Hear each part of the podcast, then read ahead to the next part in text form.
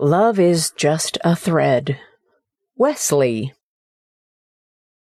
Sometimes I really doubt whether there is love between my parents. Every day they are very busy trying to earn money in order to pay the high tuition for my brother and me. They don't act in the romantic ways that I read in books or I see on TV. In their opinion, I love you is too luxurious for them to say. Sending flowers to each other on Valentine's Day is even more out of the question. Finally, my father has a bad temper. When he's very tired from the hard work, it is easy for him to lose his temper. One day, my mother was sewing a quilt. I silently sat down beside her and looked at her. Mom, I have a question to ask you, I said after a while. What? she replied, still doing her work.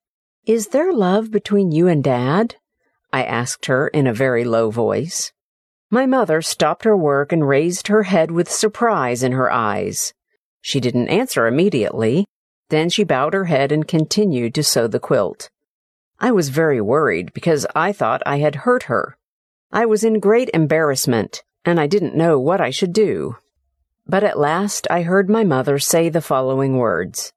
Susan, she said thoughtfully, look at this thread. Sometimes it appears, but most of it disappears in the quilt.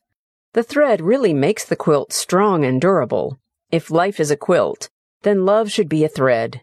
It can hardly be seen anywhere or any time, but it's really there. Love is inside. I listened carefully, but I couldn't understand her until the next spring. At that time, my father suddenly got sick, seriously, my mother had to stay with him in the hospital for a month. When they returned from the hospital, they both looked very pale.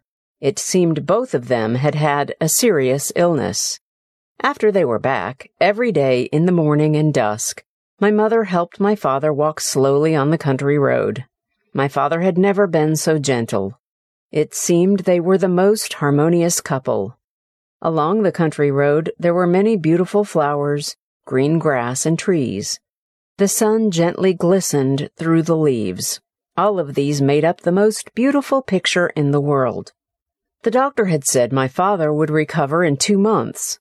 But after two months, he still couldn't walk by himself. All of us were worried about him. Dad, how are you feeling now? I asked him one day. Susan, don't worry about me, he said gently. To tell you the truth, I just like walking with your mom. I like this kind of life. Reading his eyes, I know he loves my mother deeply.